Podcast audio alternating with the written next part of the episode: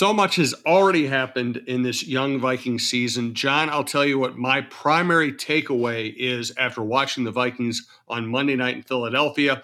We'll get to that and John's reaction and all the breakdowns of everything that happened. This is the Viking Update Show. He's Jon Krawczynski from The Athletic. I'm Jim Souhan from The Star Tribune. Brandon Morton is our producer. Please subscribe to your favorite podcast app to this show or any shows you like at talknorth.com. It's free. It's the easiest way to listen. Listen, and thanks to Starbank, the Minnesota State Lottery Viking Scratch Off Game Edition, and Grain Belt Camo Pack. So, John, my primary takeaway after these two games is I wonder if the Packers had actually tried to cover Justin Jefferson, what we would think of this offense right now. Yeah, it's a good question. I mean, when you look at how free he was uh, in week one, it was kind of similar to how free some of the Eagles receivers were in week two. Um, I do kind of really try early in the season to avoid swinging too far well, left no or right on the. I know, I know, uh, on the pendulum, but yeah, I, I mean, so when you look at what the Packers did, and then you look at, um, you know, just the way the Eagles absolutely dismantled the Vikings. Um, there it, i think it just allows i think everyone who was on the hype train coming out of week one to hopefully just take a breath rather than you know put your uh your toes at the edge of the cliff but uh there were some super glaring things that came up in week two that um that really have to be shored up quickly to kind of restabilize the ship a little bit because that was uh that was just an embarrassment of a performance from top to bottom uh, in, in a huge spot also brought to mind something. Listen, Denny Denny Green was a very divisive figure in town, um, but you know he was a, an experienced football coach who won a lot of games. And one of the things he always told me back when we actually talked more often was drop passes are the most underrated uh, plays in football. He basically said a drop pass, especially a drop pass for a first down or a big play, is almost the same as a turnover. And if you watch the way these games played out, it's remarkably it's remarkable how true that is. If Christian Watson catches a 75 yard touchdown pass, we don't know how that affects that game. Uh, if uh, the Packers don't give Justin Jefferson a chance to run free for a long ca- catch and run touchdown, we don't know how that game finishes up. In game two, if Irv Smith catches a, a, pass that very well could have been a long touchdown, that could change the entire game. And if Cam Bynum, Bynum doesn't let Watkins just run free behind him for a free touchdown, I mean, any one of those four plays, if you change the outcome of that play, could have changed the entire game. Yeah, it, it did. It could absolutely because um, I mean, even the the sort of right now what everyone wants to talk about and i'm sure we will get into it is kirk cousins in primetime games 2 and 10 and monday nighters and all those things uh, and and it was a very bad kirk cousins game but you do wonder if smith hauls that pass in and scores does that just give everyone uh, on that offense a little more confidence, a little more room to breathe, and and do they do they go about things a little bit more decisively? Maybe in week one, if Watson hauls that thing in, that game is totally changed. Or like what I said after after week one was, yeah, maybe Christian Watson would have hauled that in, or maybe they and and it would have changed the game, or maybe they would have lost by ten instead of sixteen. Um, you know, I, I think the Vikings were just dominated for most of that game. So maybe a one long touchdown pass wouldn't have made a difference. But I do think that just in terms of the rhythm of a game, of the confidence and the mental aspect that can get going, it sure just seemed like the Eagles had every answer to the test. And the test was written in Arabic for the Vikings. They just didn't know. They looked totally unprepared. That was my biggest takeaway, Jim, is is you know we can talk about some of the plays that were missed and some of the mistakes that were made but i just thought that on both sides of the ball they looked completely unprepared. They looked like jalen hurts had they they they never seen jalen hurts take a snap in his life. And on defense or on offense they looked like they'd never seen a blitz before and never and didn't know anything to counteract it. And and so um, when Kevin O'Connell came up after the game and said, This one is on me, you know, you hear coaches say that a lot to deflect and to kind of, you know, just to kind of um, take the attention away and and and and and kind of fake take the responsibility. But I think there's a lot of responsibility at his feet for this one. They were completely outclassed um, after out coaching Matt LaFleur and a really good Packers coaching staff the week before. It was uh, it was really bizarre. There's a saying in the music business: you spend your whole life making your first album, and you spend six months making your second album. Yeah. Uh, and in the NFL, we see that a lot. You spend six months preparing for game one. You spend four days preparing for game two. Uh, and and to make it more a microcosm, you spend all week preparing for your first drive, and then you have to react to what the other team's doing in a matter of minutes or seconds or the second drive. So there's a huge difference between being able to prepare and being able to react. And you know the Vikings have not, you know, in, ga- in game two they did not not look like they were very good at reacting. Um, and yeah, I, I, do think O'Connell got out coached in this one. I do think he out coached Lafleur in in week one. I'm not sure I would have seen either of those things necessarily coming. Sirianni, when he first got into town, was uh, you know, he was one of those guys who couldn't really conduct a press conference. You're like, this guy can't even speak in public. How is he going to run a team? But man, they have brought Jalen Hurts along very nicely. Which, of course, l- let's talk about quarterbacks. We we will get to many other aspects of the game. It wasn't all on Kirk Cousins, but what's disconcerting when you have a highly paid veteran quarterback who is a proven stat getter, just how off he looked. And and the stats that jumped out at me from that game, John, uh, Kirk Cousins led the team in rushing with 20 yards, and Kirk Cousins did not complete a pass for 20 yards. You have Justin Jefferson, Adam Thielen, Osborn. You have backs who can catch out of the backfield. You have talented tight ends, even though Irv Smith dropped the one pass. It should have been a 20 yard game. Uh, zero passes of 20 yards in the modern NFL. Yeah, just, I mean, completely uh, almost the the the difference between week one and week two was so incredibly glaring for Kirk Cousins and for this offense. I mean, you know, we we look we watch them play in, in in week one and we think that O'Connell is a genius and he has schemed Jefferson open and Cousins is decisive and making the right throws and ripping it down the field and and all of these things. And then in week two, um, it, it just looked like you know, I this is I'm going to date myself, but back in the day for Nintendo, there's a game called Tecmo Bowl, and that was kind of the yep. first real NFL game. And there were four plays, and you're if you're on defense, you got to try to guess which one of the plays the offense was was making, and if you guessed that play, the entire defense basically blitzed at the same time and just buried the offense, and there was nowhere to go. And that's what it looked like the Eagles were doing time and time again, especially in the second half. And they were sending the house, and Cousins just did not know how to react to it. He's just kind of flinging the ball up in the air. Um, you know, could have been intercepted at least one or two more times with some of the kind of aimless throws that he was making. Uh, they could not get much separation for Jefferson against Darius Slay. Adam Thielen where like it, is he alive? Like what what's what's going on with him? And and so um when like getting circling it right back to the quarterback position you and i have talked a lot about cousins in this uh in his time in purple and the thing that has always in my mind held him back from being an elite quarterback is not the the arm talent, not the throws, because he made some incredible throws last night, just some great ones.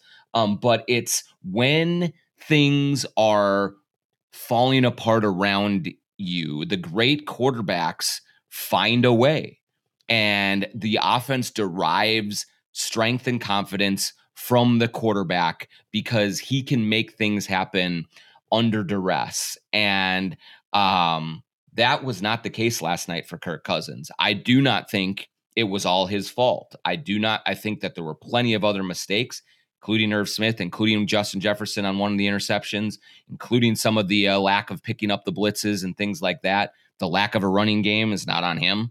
Um, but in those moments, Monday night, in a in a state in a hostile stadium against a team that you expect is going to be a Super Bowl contender, which the Eagles absolutely look like they are.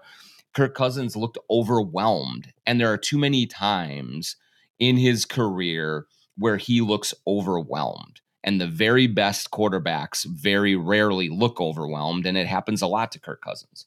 And Jalen Hurts, who uh, does not have the passing pedigree or the experience or the stat uh, book that Kirk Cousins has, never looks overwhelmed. He might mm-hmm. make a bad play. He might get sacked. He might throw a bad pass. He never looks overwhelmed. He never looks like, and he never looks like if you're in the huddle with him, he's going to make you nervous. Yeah, no, he great poise. Um, you know, he he has been. Here's the thing about Jalen Hurts, and again, another quarterback who I think from pure arm talent, passing ability, uh, just a, a passer a, a, drop back passer, Kirk Cousins is superior to Hurts in that talent area. Obviously, Hurts with his legs um, and all of that is is something different. Um, but here's what I love about Hurts, and we all saw like how he was benched for Tua at Alabama, and yet he hung in there and and did not let that get to him. And then in the national championship game, comes through and plays great and helps deliver a title to the Crimson Tide. And you could see when he came in that game how his teammates responded to him because he was a leader who had control of his offense. And then he goes to Oklahoma and and plays great and um and has a finishes off a great career after not being, you know, he had the starting job and it was taken away from him or he lost it to Tua and he didn't just like go into a shell and and say that's it. I'm getting screwed here. I'm not i'm not doing uh the coaches aren't doing right by me. He made it work uh when things were not ideal around him. And so i think that maturity and that grasp of leadership and all of those things um that's evident in jalen hurts. When he gets out there his teammates believe in him and the more plays that he started to make you could tell that he sensed that he knew the Vikings defense didn't have the answers. That you know they're playing this weird shell coverage. Um, it was a very passive game plan. Like they were sitting back and waiting for Hurts to make a, a, a, mistake, and all they did was make it incredibly easy for him to pick up big chunks of yards, either on the ground or through the air. And it just got him into a rhythm and got him some confidence. And man, it was over. Um, you know, the, I think the defense responded in the second half and and and played a little bit better, but th- that first half was so damaging uh, to to that game that um, it, it, that was all of Jalen Hurts, you know, physical talent, but also mental leadership game that that propelled the the Eagles offense forward. We'll get to now that we've talked about the quarterbacks. We'll get to all the other aspects of the game. We'll look ahead to the Lions game. Want to let you know if you're a fan of Jon Krawczynski and or, and or the Timberwolves and or Dane Moore and or really good craft brewing. We are going to be at Head Flyer Brewing for the Jon Krawczynski Show, 7 p.m. on September 30th. That is a Friday night. Uh, we will run the Jon Krawczynski Show. That's our basketball show here at TalkNorth.com. Dane Moore, who does a really good podcast, will join us. I'm guessing Steve Terry will be there. We'll have to remember to invite Steve Terry. Uh, what's Steve's? I know we want to pump up Steve's uh, uh, Twitter handle, SJT Sports Fun. Follow Steve Terry there if you want to. Uh, we, we love working with Steve and TSR Injury Law. So come to uh, Head Flyer Brewing, 7 p.m., September 30th, Friday night. Uh, you can ask Vikings questions if you want. It will be primarily, primarily be a Timberwolves kickoff show. Uh, come out to that show and also check out the Jon Krawczynski show at talknorth.com. Also, if you like this football talk, you will enjoy Jeff Diamond's Vikings and NFL Insider on our network as well. We have a tons of ton of outdoor content and sports content. Go to talknorth.com, check it out, and listen to your favorite shows. For today, we do want to thank uh, Starbank Big banks are not the only ones with mobile apps and convenient financial service. I'd like to tell you about Starbank. Starbank is an independent community bank in Minnesota. They're family owned and treat customer relationships as a top priority. You're not a customer number at Starbank, and they have no call center. It's just banking how it should be, a throwback to the good days. Mobile app check, convenient services. You got it. Check out Starbank for yourself. For deposits and lending solutions, work with a local community bank that cares. Starbank.net, member FD, uh, excuse me, member FDIC an equal housing lender. Thanks also to the Minnesota State Lottery Viking Scratch Off Game Edition. It's the time of year to go big, to grab your passion by the horns, to let your purple flag fly. The Minnesota Lottery's Vikings big ticket scratch game is here to help you do just that. With 10.2 million in total cash prizes, you'd think that's as big as it gets.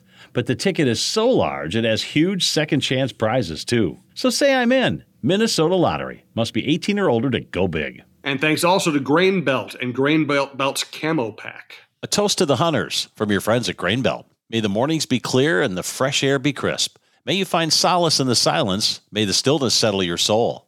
May your long shot stay true. May your heart roam free. May you find what you seek in the fields you stalk. May your call to the wild be answered, and at the end of the day, may you share in the thrill of the hunt with your friends. So here's to the eight pointers and the 12 ouncers. Here's to you and to your thirst for adventure. Bring Grain Belt to the outdoors with our limited edition premium hunting season pack. This season, enter to win a hunting trip for two to Brown's Hunting Lodge, wherever you can find premium 12 and 24 pack cans.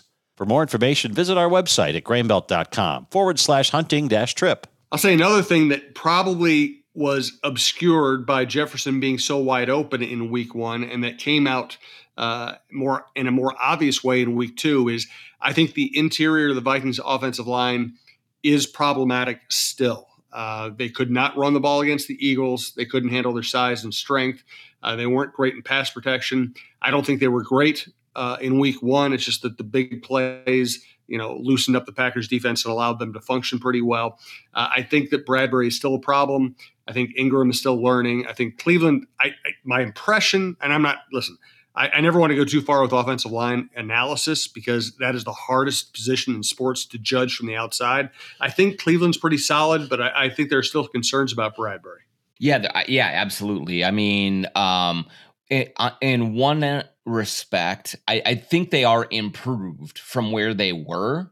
Um, but where they were was a complete disaster, and now you know uh, when when they're going well, it's maybe they're mediocre to a little above mediocre, and when you know when they go poorly again, uh, they they fall back down. Um, we see, I think, time and time again, especially with Bradbury and some of the interior offensive line, it seems like they are susceptible to being bullied. To when a team is really physical and really aggressive with them, that's when they struggle. Bradbury is more of a cerebral guy. He is not a guy who is a brick wall type of a player and and you know and so we don't we don't ever see the Vikings interior offensive line kind of dictate the rules of engagement and take the fight to the other team. Now they can be technicians and they can do a good job of opening holes and and things against the right defenses and the and the right matchups, but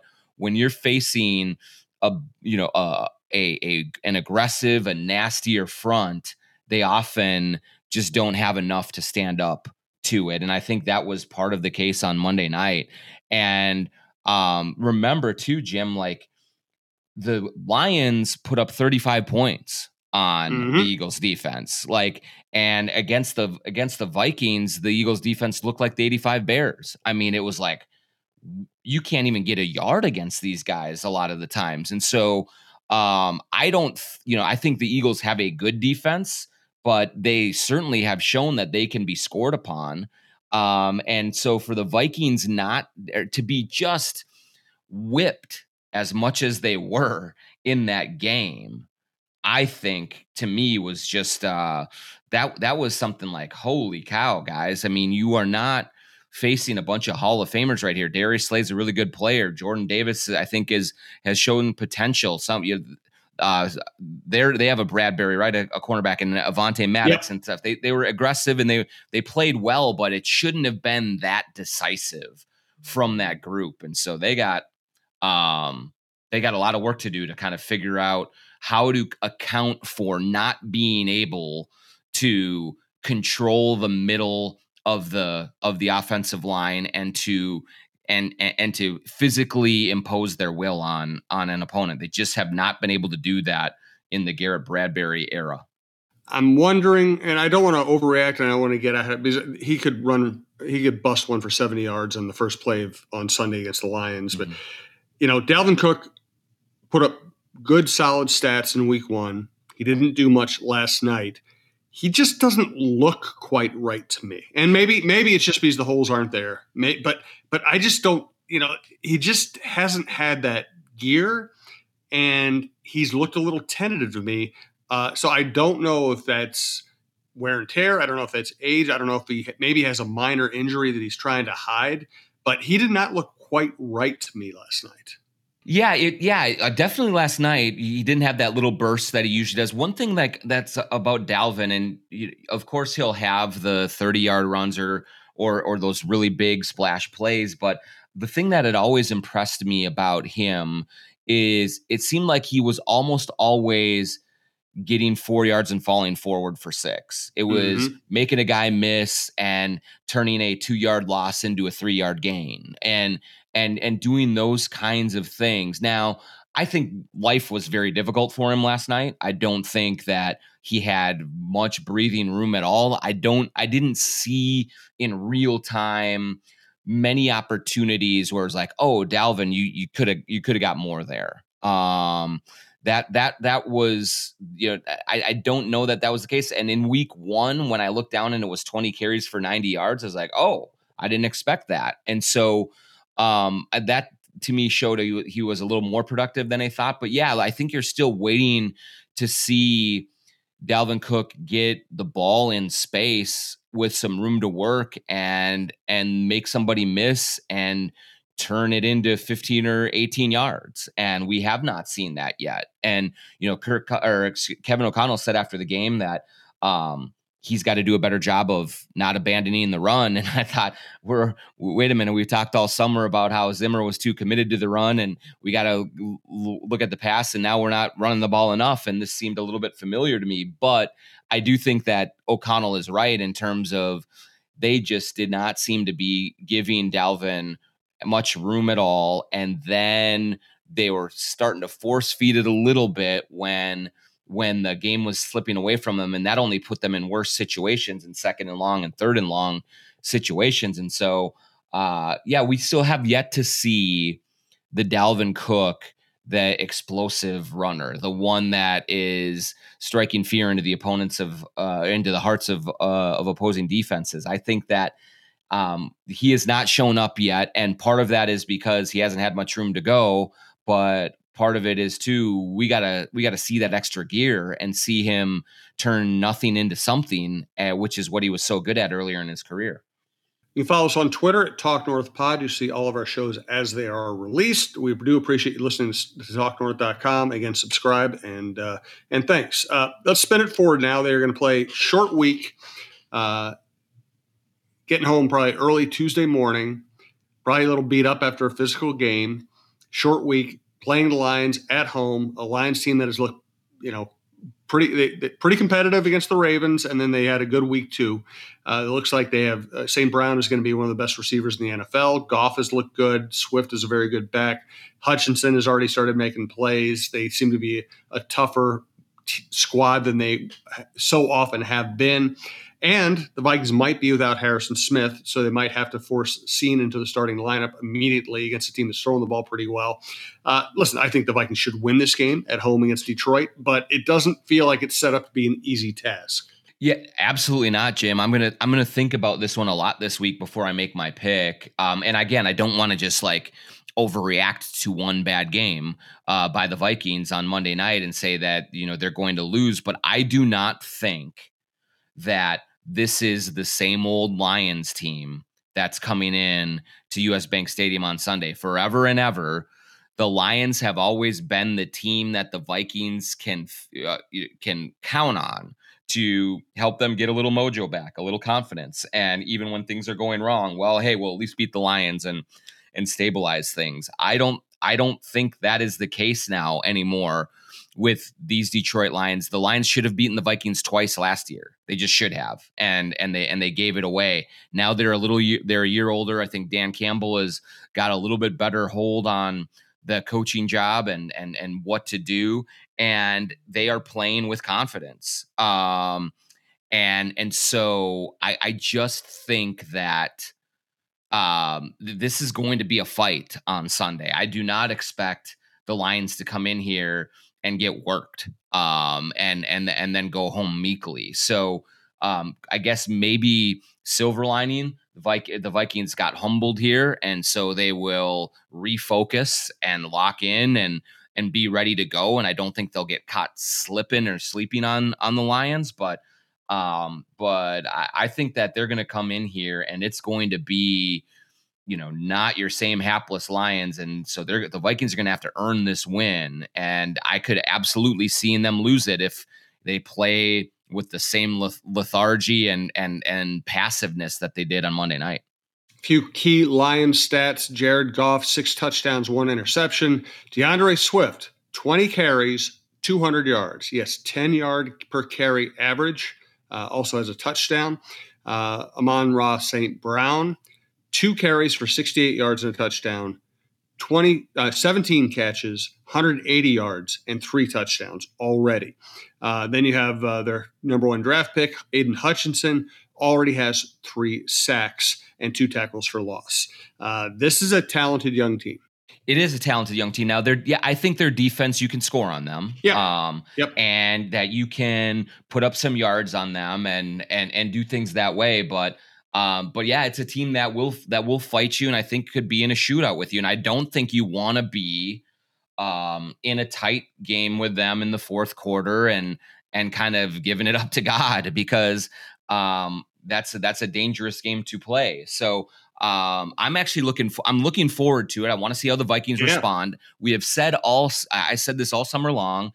The good vibes thing is real. Like Kevin O'Connell has done a very good job of of fostering connection with his players and and getting them to believe and and and and getting everyone to feel good about being Vikings again and things like that. Well, now is the time where you need to cash in some of that equity. They had not faced any adversity through all summer long and even through week 1 when when they looked great. Now the adversity has come, it's hit, and now let's see how these, this team kind of bands together and rebounds. I think it's going to be really telling about what kind of staff is in place and what kind of team they have by how, how they look on Sunday.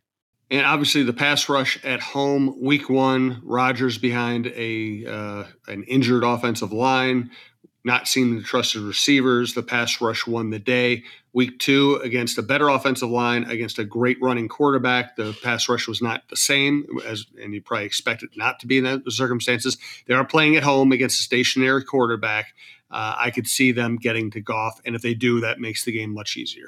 Yeah, they, I mean they have to. I mean, yeah, Hunter and Smith have to do it. Yeah, gosh, Goff, like you said, is more stationary. You don't have to worry about him taking off and running as much as you do with Hurts, so that should help a little bit. I do think the Lions have a good offensive line though, so. Yep.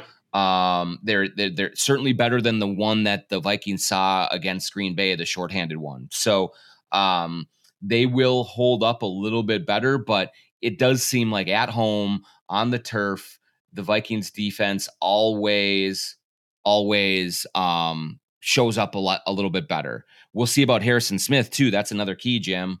Um, concussion, and who knows about his availability. Bynum looks terrible. Um, you, you have Lewis Cine If if Harrison Smith can't go, even if he's not what Harrison Smith used to be, that's a that's that could potentially be a big big thing to watch um, going into Sunday. No doubt about it. Hey, uh, once again, Head Flyer Brewing, 7 p.m. on September 30th. Come out, have a beer, ask a Viking question if you like. Meet John, uh, meet Dane Moore. Uh, we look forward to seeing you. Otherwise, uh, check out the Jon Krawczynski Show. Check out the Jeff Diamond Show for, show for more Vikings talk. Uh, thanks to John. Thanks to. Uh, should we do a pick? It feels weird to do a pick this week, early in the week. Should we do one just to throw one out? Sure, why not? I mean, I'm always up for looking foolish, so why not? Yeah, that's that's. I mean, predictions. That's the thing. Predictions are stupid, and we don't take them seriously. You shouldn't take them seriously either. Uh, but it's kind of an easy way to cap the show. So we'll each make our stupid prediction now. Yeah, I'll I'll just say I I I I think that the Vikings will win 31-28. Um, high scoring game. They get Jefferson back involved. They find a way to get Cook going against a defense that hasn't shown a you know a great deal of backbone just yet, and so they find a way to squeak it out and squeeze it out, uh, uh, but not not emphatically enough to say, okay, totally forget the Monday night game. There, there's no problem at all, but but they do get enough to just stabilize things. I'm going to say 34 30. Vikings win a shootout, uh, pretty much on the same page as you for all the same reasons. Hey, thanks for listening to uh, the Viking Update Show.